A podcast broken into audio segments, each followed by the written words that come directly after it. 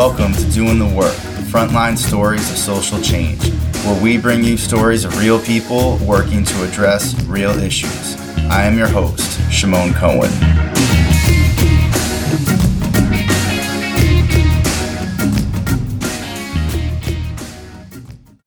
In this episode, I talk with Dr. Dawn Belkin Martinez, who is the Associate Dean for Equity and Inclusion and a clinical professor at Boston University School of Social Work.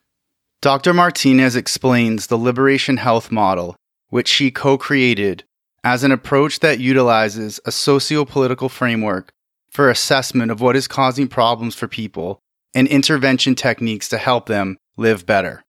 She shares the incredibly interesting history of the model, which started in a hospital inpatient psych unit in collaboration with patients and their families.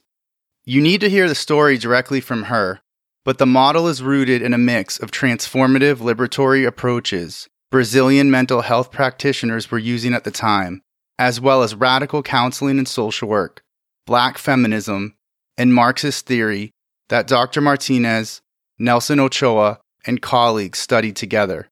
Dr. Martinez breaks down how to use the model, explaining the assessment process using what is called the Liberation Health Triangle, and the intervention tools and techniques such as deconstructing dominant worldview messages and rescuing the historical memory of change. She shares examples and stories from her own experience applying the model. In addition to the socio political analysis, assessment, and intervention techniques, I love how the model encourages practitioners to engage with clients in ways that feel much more authentic, the transformative approach of action for change once clients feel ready, and how it is deeply rooted in collective liberation. Additionally, it is flexible enough to incorporate various approaches within the model, as long as they are connected to the larger approach. Dr. Martinez and I get into all of this, as well as how to learn more and get involved. I hope this conversation inspires you to action.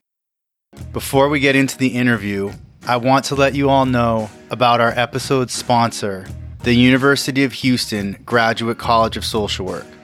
First off, I want to thank them for sponsoring the podcast. UH has a phenomenal social work program that offers face to face master's and doctorate degrees, as well as an online and hybrid MSW. They offer one of the country's only political social work programs and an abolitionist focused learning opportunity. Located in the heart of Houston, the program is guided by their bold vision to achieve racial, social, economic, and political justice, local to global. In the classroom and through research, they are committed to challenging systems and reimagining ways to achieve justice and liberation. Go to www.uh.edu forward slash social work to learn more. And now, the interview. Hey, Dawn, thanks so much for coming on the podcast. I'm a big fan of the work you're doing, and I'm just really glad that we're finally getting to connect and get you on here. Thank you so much, Mon. And I just want to say the same. I have been following your work for a long time. We um, we share a lot of your podcasts here at the School of Social Work at BU, and um, I'm hoping to continue our work together. Absolutely. Yeah. And I'm using liberation health uh, stuff in the work that I do um, with my co instructor, Charlotte Yearwood. So I, i am really excited to have you on here and t- get into this liberation health model. I think it's really revolutionary and can like just help people in our field and related fields, you know, really need this. So let's just jump right in with what is the liberation health model? So, the liberation health model is a socio-political form of um, it was developed for social work, for social work practice, but of course, it could be used by anyone in you know public health or community organizing or um, any of the other mental health professions. Um, but what it is is um, a model of practice that involves both a socio-political assessment of what's going on with the person. So I'm trained as a clinical social worker. So people come to see me. You know, I have a small practice. Um, usually something's going on in their life. It's not, you know, going well. They want some help. They want some therapy. Um, and it's a, this liberation health framework is a socio-political assessment frame, which assesses the personal and the ideological, cultural factors and the institutional factors influencing their life and influencing their problem and the relationship with the problem. And then I think most importantly, it's a method. It's a direct method of practice, interventions that are very specific around socio-political types of techniques and interventions that an individual can become involved with with their family with their community with the larger you know sort of place that they're living yeah so let's i know we're going to get into like a lot of how it functions and how to use it um, as best we can obviously like on a podcast episode because um, it could be its own series really um, breaking it down right but let's talk about how it was created because you've let me know that it's an interesting story, the way this came about. Yes, it is a very interesting story because it was created, the Liberation Health um, framework and method was created sort of alongside of the people that are the most directly impacted by um, mental health issues. And I can tell you the story. Um, it's a, it's kind of a cool story because I was working before I started, you know, working in academia, I was a family therapist. I'm trained as a family therapist, and I worked in a very large hospital at um, in Boston, and I was the chief social worker on the um, inpatient psychiatry unit, and sort of, sort of responsible for sort of you know supervising and providing family therapy. And one of the things this hospital um, frequently did, which is you know pretty typical of most big large teaching hospitals was to um, to, to administer consumer satisfaction surveys uh, for patients and their families. And in, the case of ours, it was mostly the family that was filling out the consumer satisfaction survey because many of the um, the patients were younger. And um, then the hospital would sort of compare and contrast each department um, in how satisfied the patients were. And what happened where I worked was that we actually scored very low in the sort of consumer satisfaction survey. And parents were, um, remember, this is on the inpatient psychiatry unit, so that comes with a lot of, you know, dominant worldview messages of what parents are doing or not doing. Mm-hmm. So parents reported in, in the consumer satisfaction survey that they felt judged, that they felt um, people didn't really think they were good parents, that they didn't work with them, that they uh, made mistakes and um, were uh, not eager to sort of continue follow up um, based on their experience. And my department took that really seriously, took the sort of um, this feedback seriously. And at the time, it's really interesting because at the time, the medical director of the department was a white, cisgendered, older psychiatrist. Um, he certainly wasn't involved in any kind of alternative movement um, uh, around mental health. Uh, and he's trained as an analyst, but he was very concerned that the, the families were not happy. And he said to me, you know, um, do you have any ideas about, you know, what, what we can do and um, what sorts of um, interventions we could make here on our inpatient psychiatry unit? And at that time, I had just gotten back from Brazil um, and trained at the sort of with people from the Paulo Freire Institute, and we're doing a lot of organizing and alternative mental health response in Porto Alegre, Brazil, um, and had an amazing experience there. And I was already looking for something in, because I'm, you know, I'm, I'm I was an activist way before I was a, a social worker. so I was already looking for something to add to the psychodynamic training that I received, you know, because I felt like it was important, but it also left out a lot of um, really crucial factors in how people um, relate to the world and how they see themselves and how the world relates to them. So, kind of uh, following the um, trip to Brazil, I talked with a really good friend of mine who was in the same graduate program, um, Nelson Ochoa. And I said, you know what? Like, I, am thinking like we could do something that, uh, that, uh, is similar to what they're doing in Brazil, um, and you know, look at different systems and theories and conceptual frameworks, and think about how we can apply them here to our practice here in you know the Boston area. Because of course, you know, Porto Alegre is a very different context than um, than Boston.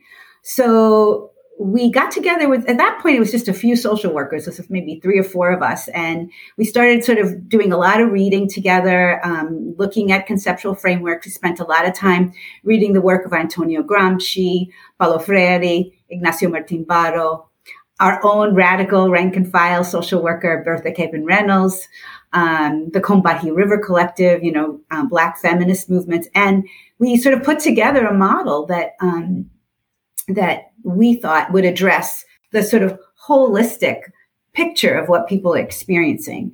Um, and then I think the cool part of the story is that because I was working on this inpatient psychiatry unit, we tested out the model with the families that were that were interacting with the staff and um, experiencing, you know, having their children hospitalized. And the families were our best teachers because we went through about five or six different tools to um, to develop our assessment tool, right? You know, because the families would say, "Oh, this is too complicated," or like, "I'm not going to fill out all these boxes," or you know, the Bronfenbrenner model makes sense, but like, I'm not going to, you know, I'm not going to do all that. So we came up with this assessment tool, which we call the triangle, the tri- our triangle of analysis that we use with everybody. And then again, with the people most directly affected, um, the families that were had their loved ones on the unit, we developed the interventions, which um, were around deconstructing sort of dominant worldview messages, introducing new information, you know, rescuing historical memory of change, which I can all sort of I can talk about in a little bit. But that was, I think, I think, in my opinion, that's the coolest thing about the model. Is I like to say that uh, it wasn't developed in a lab. It wasn't developed um, in somebody's head. It was developed with um, the community at the front and center. Yeah, it's incredible because it was like all these things had to come together at the right time, right? Like you were in that position, the surveys had been bad. Like if the surveys weren't bad, this baby never would have come to be, right? Um, and then you have to have leadership that wants mm-hmm. change and is invested and lets you do something because this especially in an inpatient psych. I mean, this is like way out there, in a, right? Mm-hmm. I mean, to do to bring in socio-political, right? Instead of just the problem residing, right? They Absolutely. just need they just need medication, right? You know, mm-hmm. I mean. Yeah, and I remember it was really funny because we started using it, and surprise, surprise, the consumer satisfaction scores went right up. People were very happy. And um, the, our medical director was interviewed on um, some radio program, and you know they were sort of getting into the theory and talking about Antonio Gramsci, who's you know was a Marxist, right? And so he said, I'll never forget. He said something to the effect of, "Well, you know, I I don't I can't say I really." Understand that much about the theory, but I do know that the families are really happy, and you know we're getting our scores are really high. So I'm very happy to you know to introduce this model on our on our um, service. Yeah, it's really it's really interesting. It's a great story. Thank you for sharing that. So you, you know, as you share the story, you kind of got into some of this, but I just want to ask like other ways this model is the liberation health model is different from the medical model or just other kind of like problem folk, right? So much of like how we're trained in as clinicians and I think beyond just clinical too for social work is we get trained to see problems, right? And but often the pro where the problem resides then is often what's up for debate, I guess, mm-hmm. in a mm-hmm. way. So just kind of how I mean you you talked about a little bit that it's, you know, socio-political and you got this triangle, but maybe you can get start getting into a little bit more of like what that looks like. Sure. So we usually start with it's a very specific method that we use. You know, it's an assessment intervention method that um, that involves people identifying uh, first, right? What's getting in the way of their optimal level of functioning, right? You know, what's getting in the way of them living the life they want to live, right?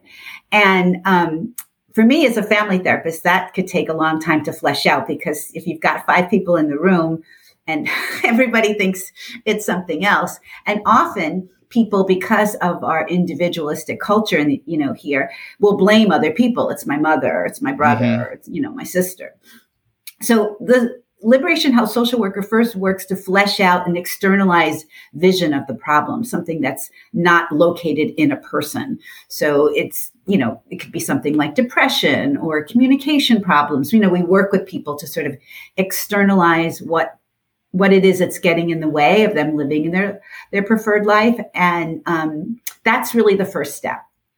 And once we do that uh, we start with our problem analysis. It's probably my favorite part of the assessment process, which is the liberation health triangle. And in that, we actually have a triangle that um, that we do with people, and that we complete with people, and um, whether it's on Zoom or in person, it involves putting the identified problem in the middle of the triangle. So let's suppose you've been working with a, do- a father and a daughter, and you know the initial sort of understanding of the problem is my dad's a jerk or uh, my daughter doesn't listen. We will have worked with you to sort of externalize what it is that's going on that's getting in the way of, you know, you and your daughter doing well.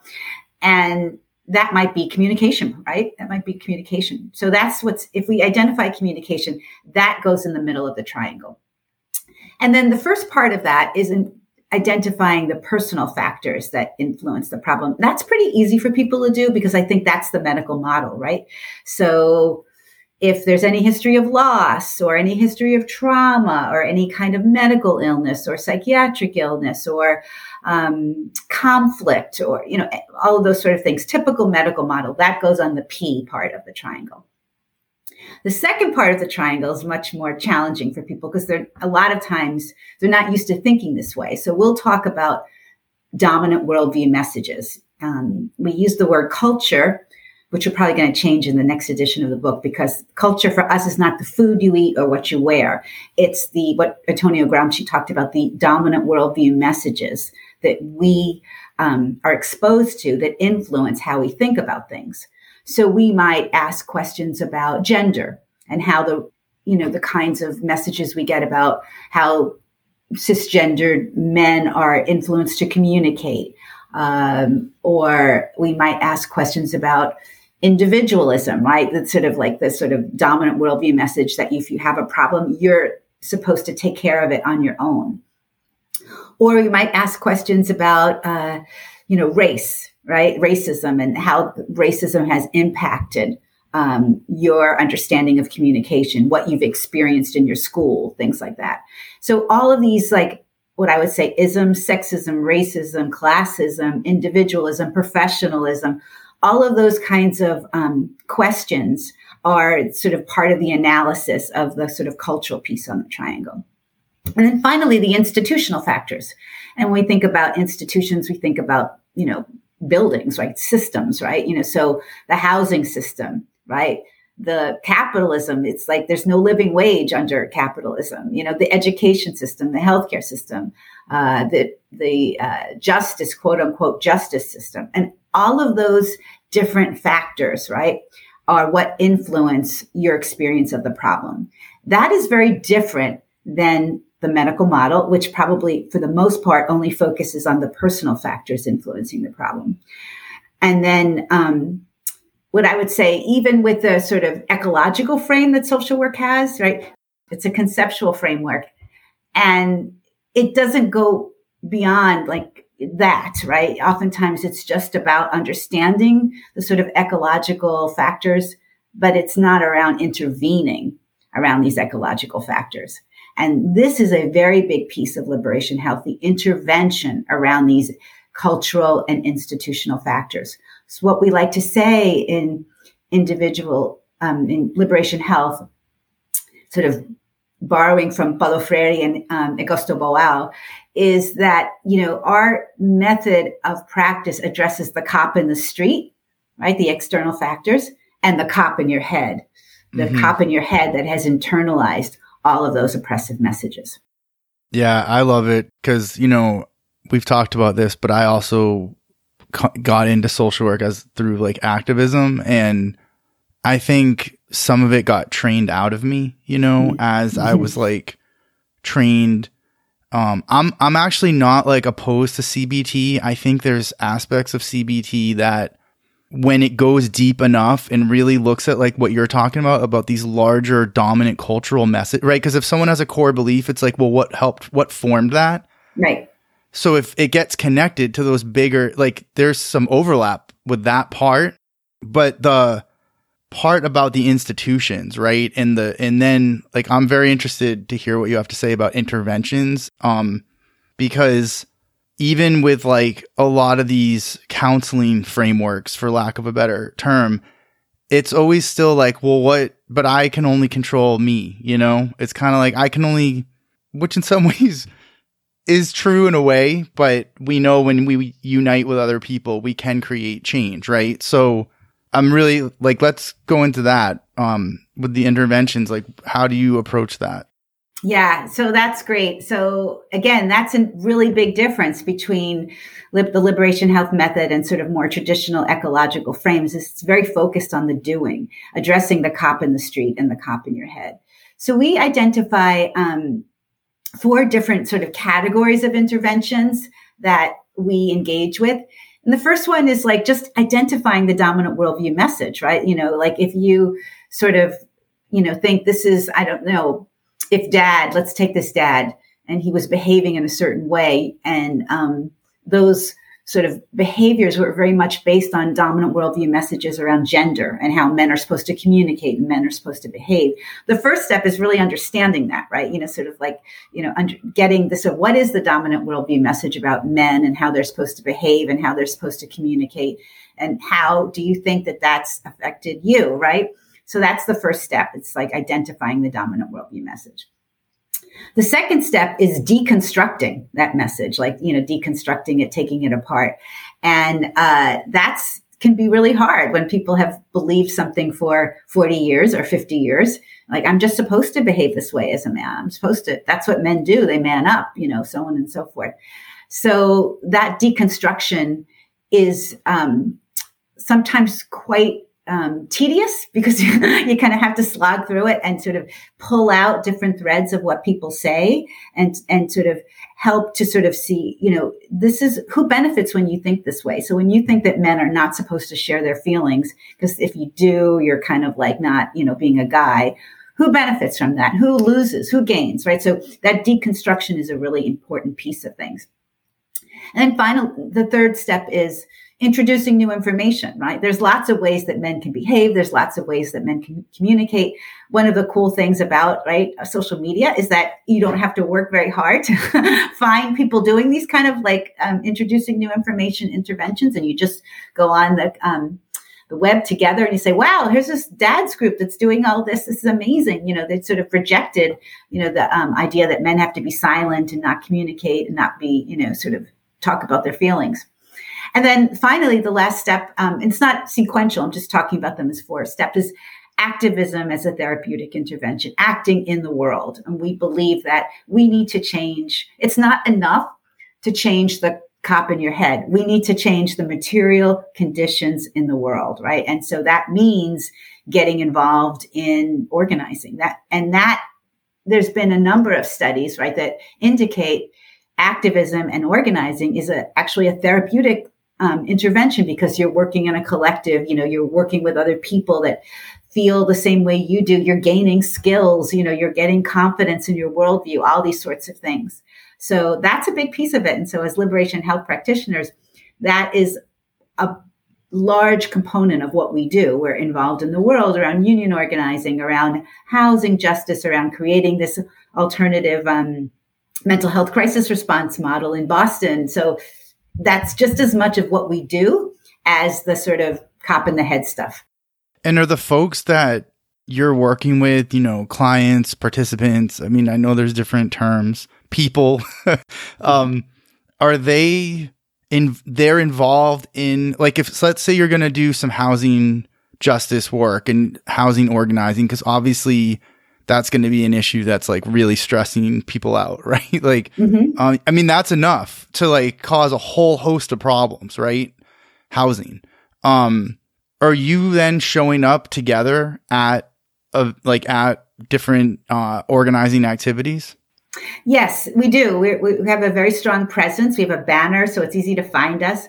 Um, I will say, and I think this is fair to share, that when people are beginning in the process, often the the activism is sort of like the last piece of things, because they they're just you know at a place where they don't have a lot of energy. They're usually feeling bogged down by the sort of identified problem, um, and you know the first thing is really uh, I find working on the cop in the head really is important, right? Because it sort of liberates you to have more energy that you can get involved in other things. Now, are there are people that right away, hey, when's that rent control rally? I want to go, right? But I would mm-hmm. say that's not that's not common.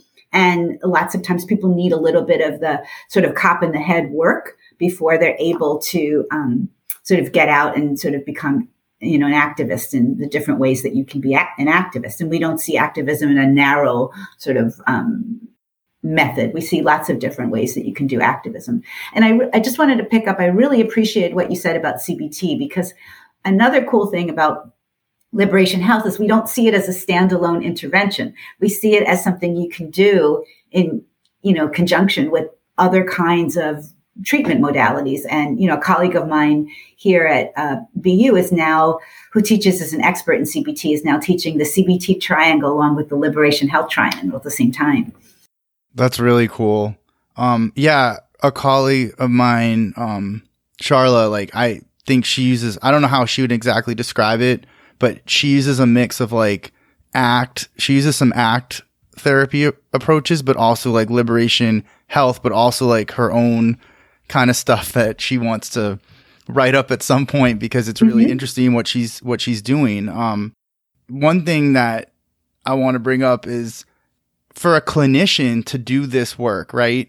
There's already had to be a lot of like cop in the head work because what you're saying, just the piece, and this is the part that I think was so like drilled into me in right. school and even like reinforced in social work in the community, right? Cause like you don't want to lose your job, right? You gotta, you got have that job. And then I was faculty and it was again reinforced is this like very like separated, yeah. um, which if I want to name like the dominant cultural ideology, it's white middle class or white upper middle class approaches, um, hetero, uh, approaches of that like we can just be separate from clients, right? Mm-hmm, and mm-hmm. not, and then it would be actually some dual relationship, right, right, right, right, to go to do like community work together, which to yeah. me is like it's really problematic, right? To like that that's what's being mostly trained. So how do you address that part as you're training people and like teaching students about this and i'm just kind of wondering the response you get around that type of stuff yeah that's probably the most common pushback we get i mean not so much anymore just because i think the world is so desperate people are a little bit more open-minded but certainly when we began giving presentations especially in hospitals it would often be more traditional mental health providers um, psychiatrists psychologists and and social workers too, quite frankly, that would say you're not supposed to, you know, kind of talk about these sort of things. You're not supposed to, you know, bring up capitalism in the session for the um, young man that has a um, an impulse control problem, right? And um, what's interesting about that is that, of course, we're always bringing up things that we think are important, and the clients may not have thought about it that happens all the time. Right. It just when you start doing it with politics, it's counter hegemonic, as Gramsci would say. And so then you get why are you're doing this. But lots of times people would ask about, um, I don't know, if people's spiritual practices, or um, they would ask about, I mean, when I worked in the hospital, providers were constantly bringing up medication all the time before a client had even thought about something like that. And they were like, why are you asking me about medication? So we're, what I would sort of say is that we're always bringing up sort of things that we think are important and that this isn't any different than that. This is just bringing up something that's not kind of hegemonic in the current, you know, mental health mainstream. When I was trained, you know, I was trained very psychodynamically. I was taught you're never supposed to really say anything about yourself. You're just supposed to sort of, oh, you know, just right. you know, kind of validate and reflect back, and um, and uh, you know, even if someone asked you a question, you're supposed to sort of like ask them why they asked you it, you know, and that I think is is one way to do the work, right? And it reflects a particular set of beliefs and values and norms and they're those are dominant, right? They're, they're currently dominant. But what I would say is that the sort of asking questions like the work of Ignacio Martín-Baró, right, and Paulo Freire and um, Bertha Capen Reynolds, it's becoming an opening right now to sort of say that this is not forbidden, this is not wrong. It's important to ask about racism to this young kid that has the anger management problem right? Because right. that's a factor. That's just as much of a factor about why he might be clocking people as, um, you know, what happened in his home. Or I would go further and say what happened in his home is related to legacies of racism, classism, so on and so forth, right? You know, so like people are made by society. People are created by these dominant worldviews. And unless you're addressing them, you're missing, in my mind, two thirds of the picture. So we try to communicate that in our classes here at, uh, you know, my, with my colleagues. Um, but it's, you know, it hasn't been easy. And I, you know, I was asked to leave a job, you know, so, so for doing that. So, uh, it's, I do think it's getting a little bit easier just because the changing, you know, how so much the world right is is changing and that you know people are starting to question taken for granted assumptions that they've had about mental health and what constitutes good mental health um, for right now. Yeah i think like historically right um there's always been people within communities doing healing work mm-hmm. and political organizing together i mean it goes way back, right? And so, you know, more um contemporary, which isn't like so contemporary anymore, but like, you know, I, I always think about the Black Panther Party and the Young Lords and like right. I mean the right? right and like they got like um alternative medicine in like hospitals in New York. That's right. And the and the Panthers were doing sickle cell testing and along with policing the police, right? And thing and community self defense and free breakfast and all this. So it's really only been this like kind of top down, like really a, a white European mm-hmm. approach to mental health that and and social work that's like been imposed really Absolutely. as this is the way to do it when all these other like I don't want to say all people of color because that's not accurate, but like a lot of communities of color, black folks, indigenous folks, you know, um, brown folk, Latinx, you know, have have always been doing this. Yeah. You know? There's concealed stories among many different groups of people and over a long period of time of, of, this kind of work being done. And even within social work, right? I mean, Bertha Capen Reynolds started out as an analyst and then she got involved in, um, you know, trying to change systems and challenging, uh, you know, oppressive capitalist policies. And then she was fired from Smith for doing that, right? so, so mm. um, and now, of course, you know, they have a scholarship to her name. But, you know, like th- there have always been people in many different um, areas that have been doing this work. And part of, um, I think, the a really key component of the work is rescuing the historical memory of change, right? How do we let people know this is not new? You know, as you said, the Panthers are not new uh, the young lords are not new. The work of Paulo Freire is not new. And like, how do we take those stories that have been hidden, you know, and kind of like concealed and sort of bring them to light so that people can feel inspiration and hope and when thinking about what healing really looks like. A hundred percent. A hundred percent. So when you've used this with folks, right? Like I know you're kind of giving like a maybe hypothetical story of the father and the daughter, um, right? Which I'm sure that story have that type of scenario happens all the time.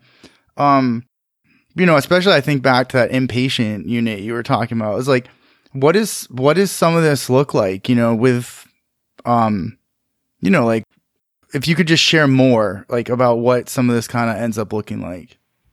Yeah, so I was thinking about what case to share, and I think I'll share a case that we've written about just because we had the permission to to do that. But this was um, someone that was, I mean, this was a long time ago, so I think I probably do things very differently. But even then, um, was hospitalized on our inpatient psychiatry unit for um, self harm behavior, like a lot of self harm behavior, and uh, engaged in um, what different unusual ways to seek help, right? And so, you know, when the person was admitted to our hospital and, and had this history of like 13 or 14 other hospitalizations, uh, you know, a lot of judgments are made, right? And people are t- talk about people in a way that um, that you know reflects the medical model, right? Um, Can we name some of those? Because like I want folks who are listening,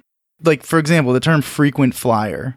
Mm-hmm. That's like mm-hmm. a horrible thing to call a human being. Mm-hmm. Like, what does that mean? Someone who's what abusing the system, right? Like, because right. like when this person needs help, like who wants to really be institutional? I mean, right? So I just think we it's important for us to like name some of this stuff too. So like students who hear supervisors and professors like say some of these terms, they're yeah. like, wait, this is really what I because you know people pick up and start repeating the things that they hear. Yeah, yeah, I I agree with that, and also I just think what using you know sort of you know uh, language right? I sort of like thinking about the panthers leading by example. So like you know using the language that we want to use is really important too. Mm-hmm. but you're right. I mean somebody like this was called a frequent flyer and um, a borderline personality disorder and you know lots of different sort of uh, you know uh, negative terms that that you know I, that you know think I'm not, sh- and I think that there's a, a, lot of internalized depression that leads to people doing stuff like that. Mm-hmm. Um, so anyway, we had just started putting into place our liberation health method, and the first thing uh, um, that we did uh, was to sort of talk to uh, this person and um, identify what it was that was preventing them from living you know, the life that they wanted to live. And one of the things that they said was they felt like they had um, sort of a like a like a lump of pain, like you know, sort of like inside of them that was interfering in everything. And so the first intervention was to stop calling the person by their diagnosis, right? Because you know, in in a, in a hospital, we have rounds every morning, and every morning one of the residents will say, "This is a, you know, a 63 year old Latina woman who, you know, uh, is blah, blah, blah. But we sort of, you, know, with fidelity to our model, we wanted to sort of use patient first language, right? And, um, or really what the person wanted to be called. And what they said is what they were, um, experiencing was this sort of, you know, ball of nerves. I think it was actually a ball of nerves that they, uh, that was getting in the way of their functioning. And so that's how the person was identified every morning in rounds. And boy, was that a switch just from like, you know, pathologizing the person themselves, you know, to saying this is, you know, a 17 year old, um, uh, Latina woman that is uh, experiencing a um, ball of nerves that's getting in the way of her functioning. And that shift of talking about it that way, like everybody on the team talking about it that way, enabled them to interface with the um, the patient very differently. And I use the word patient only because that's the word that was used in the hospital. Everybody's mm-hmm. a patient there. Um, it's not the word I use in my practice.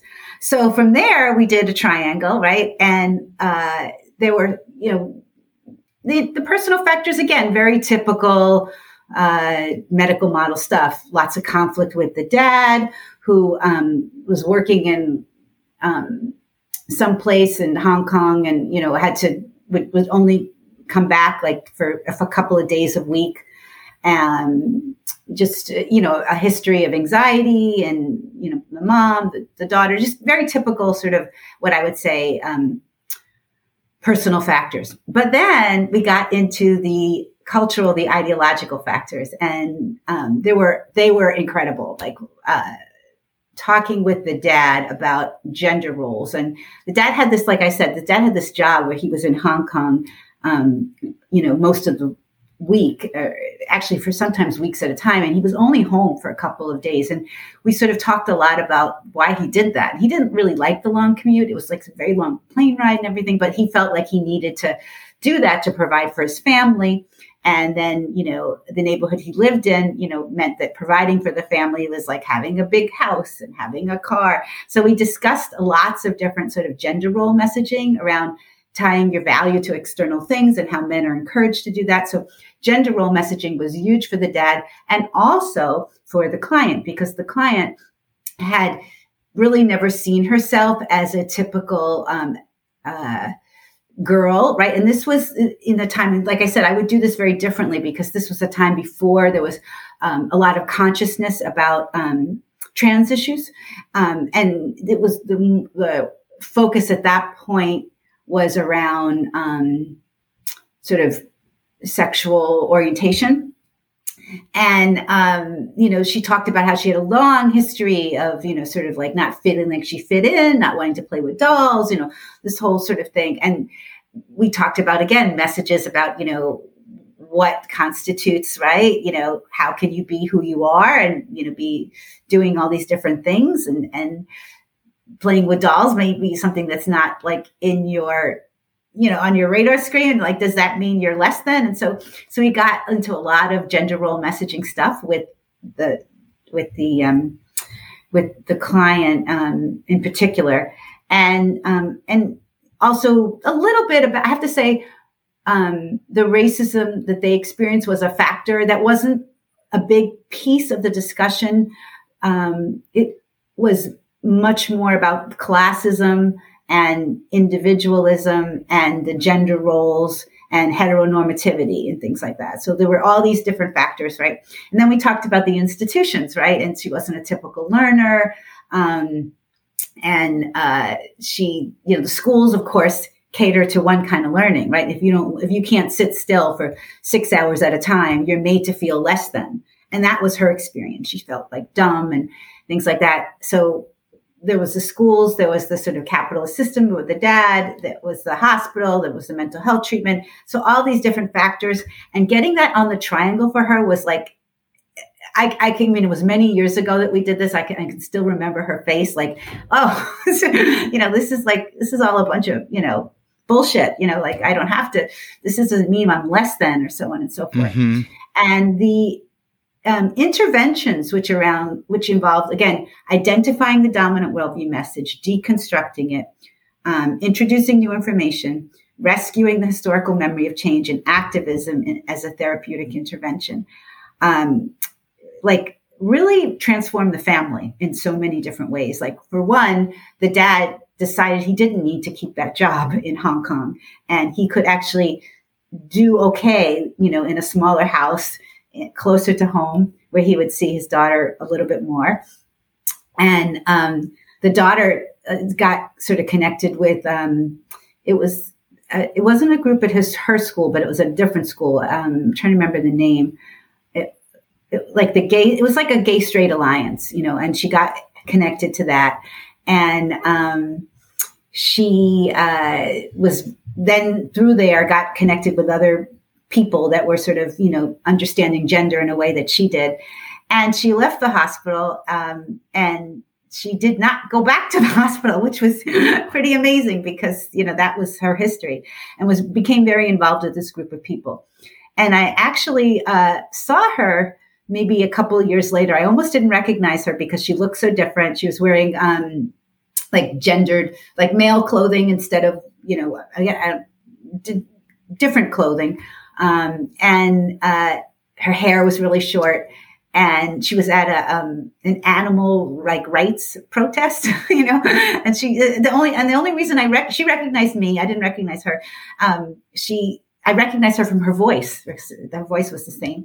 And uh, she said, "Hey, you know, like she was excited to see me and things like that." And um, she says, "Hey, we're we're going to the, you know, to some, you know, building to just talk about the animals. Do you want to come?" And I looked at my watch and I had about like a half an hour and I was like, sure. So I had never gone to an animal, know, that was, that's just not an area I've been involved in.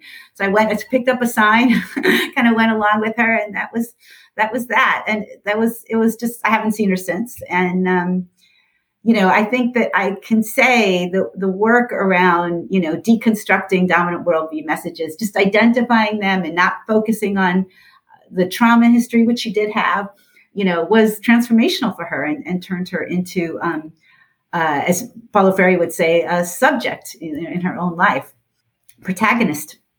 It's an incredible story, I'm, and I, I'm sure you have just so many others, right? Um, it's really, really powerful. I hope, you know, people listening or um, reading the transcript are going to want to learn more. So I want to make sure we also how can, you know we we share that and I can put links, you know, in the show notes and the website, but how can people learn more about the model and if they want to get trained in the model? Yeah, well, the easiest way to learn more about the model is to join our Liberation Health group, right? And so we have a website, um, www.bostonliberationhealth.org. And we have a Facebook group and we also have a list serve. So there's, if you don't do social media, you still can join. Um, and the great thing about, uh, you know, our current sort of historical moment is that we used to have our meetings in, you know, in person. We still do have in, in person meetings, but we also have them remotely. And so, for example, on Friday is our, we have monthly meetings. We have a meeting um, remotely and we alternate um, our meetings. We meet monthly, except for July and August. We take the summer off. And every other month is a case presentation. So somebody would, or a clinical situation, someone will describe someone or a group of people that they're working with, or maybe it's a systems issue. And we do a triangle together right? And then we break down into small groups and talk about liberation health interventions.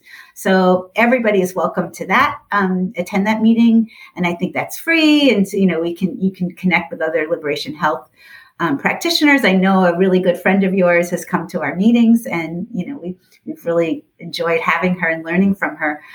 Um, and there are people like there's 2,800 people in this group, so like you know don't you don't need to be on the same time zone, just need to come and click on your Zoom link at the same time zone as us, which is seven o'clock. And then there's the book. We, we wrote a book on social justice and clinical practice, the Liberation Health Framework for Social Work. And um, I'm sure there's ways to access the book that don't involve spending a lot of money.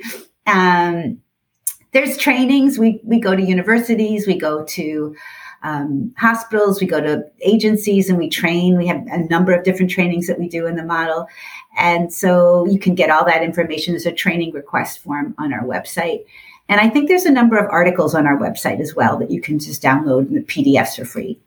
That's awesome. So yeah, I'll put those links on there. And um, something I wanted to talk about before, you know, we wrap up is I think sometimes when um, people think of social work, right? They think of like, I'm just going to try to put this all out there because sometimes I have a hard time verbalizing this idea.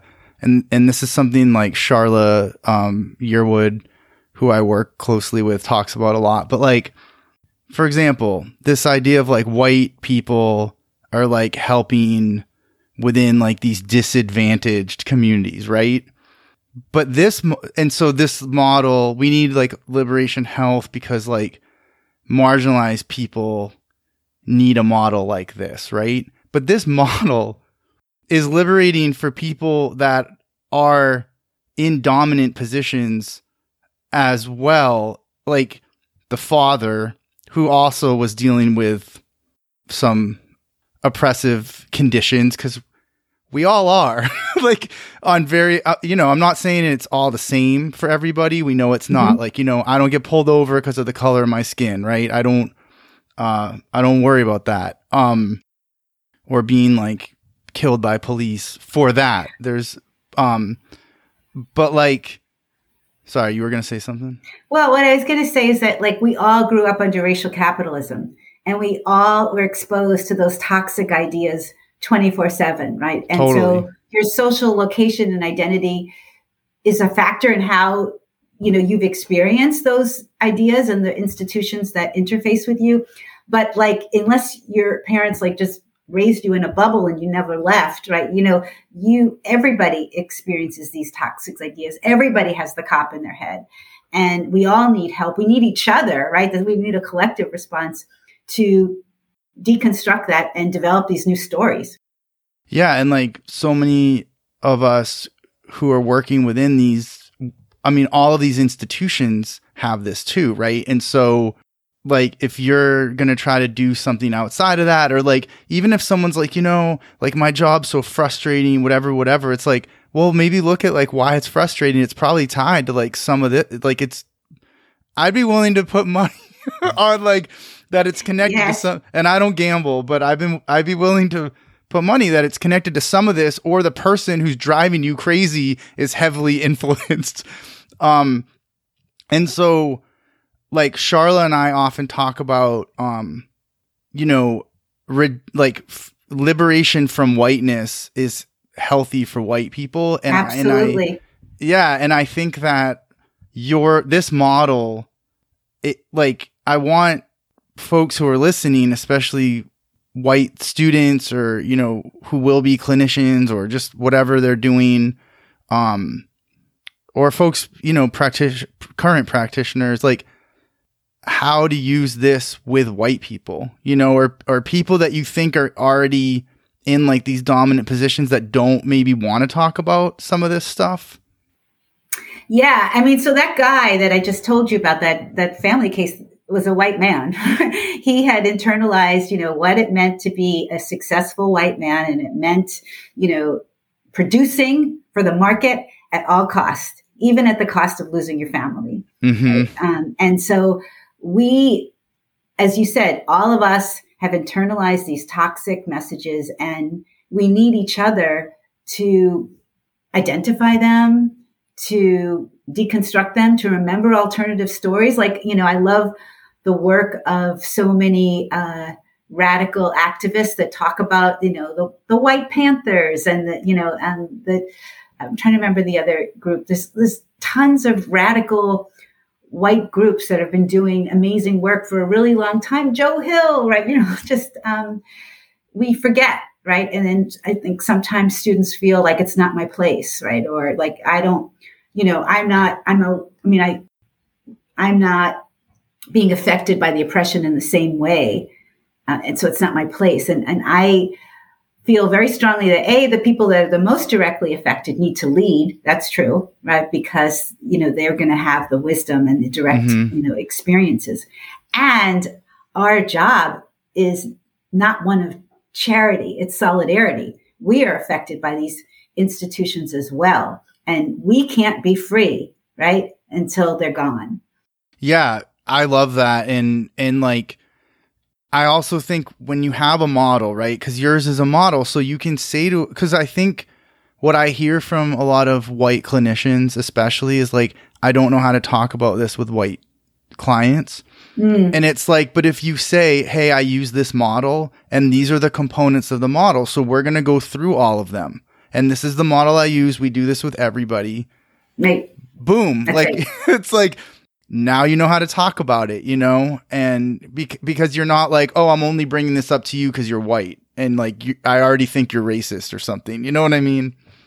Yeah, I mean that would be sort of really interesting to have like another. Uh, um, there, so we have a steering committee at Liberation Health, and and there were three white people on the steering committee, and they would be really. It'd be great to have them sort of talk about their experiences using this model and how comfortable they are, and how you know, share stories about how people have been transformed as a result of this work. Yeah. We'll do a follow up. Um, so I think, yeah, I think doing more. And like I said, I think Liberation Health could be its own podcast, like, period, and have like so many episodes. But maybe that's a project we'll talk about um, to work on later. I want to just cover like one more thing. This is, I always do this and then the episode keeps going. But one of the core aspects to me that it seems is necessary to be able to practice this model is to have an understanding of like these political like these yes. political factors. Yes. And so much of of education period and especially social work education even though there's those policy courses does not cover this. So how do you do that with folks? Yeah. So that is a great example of how this ideology of white supremacy and class and race and, you know, economics has infected our entire school system, right? So lots of times people come into social work school and they're shocked to learn, you know, the stuff that they learned growing up is just not true, right? And there's that great, I mean, I don't know if you remember, but there was a there was a group Simon and Garfunkel that was, you know, from a long time ago. No, I know who they are. Okay. well, I didn't know. But they have this line, if I think back on all the crap I learned in high school, it's a wonder I can think at all. Mm. And I mm. think that like that, you know, is really that's true. And it's nobody's fault. They were onto something with that line.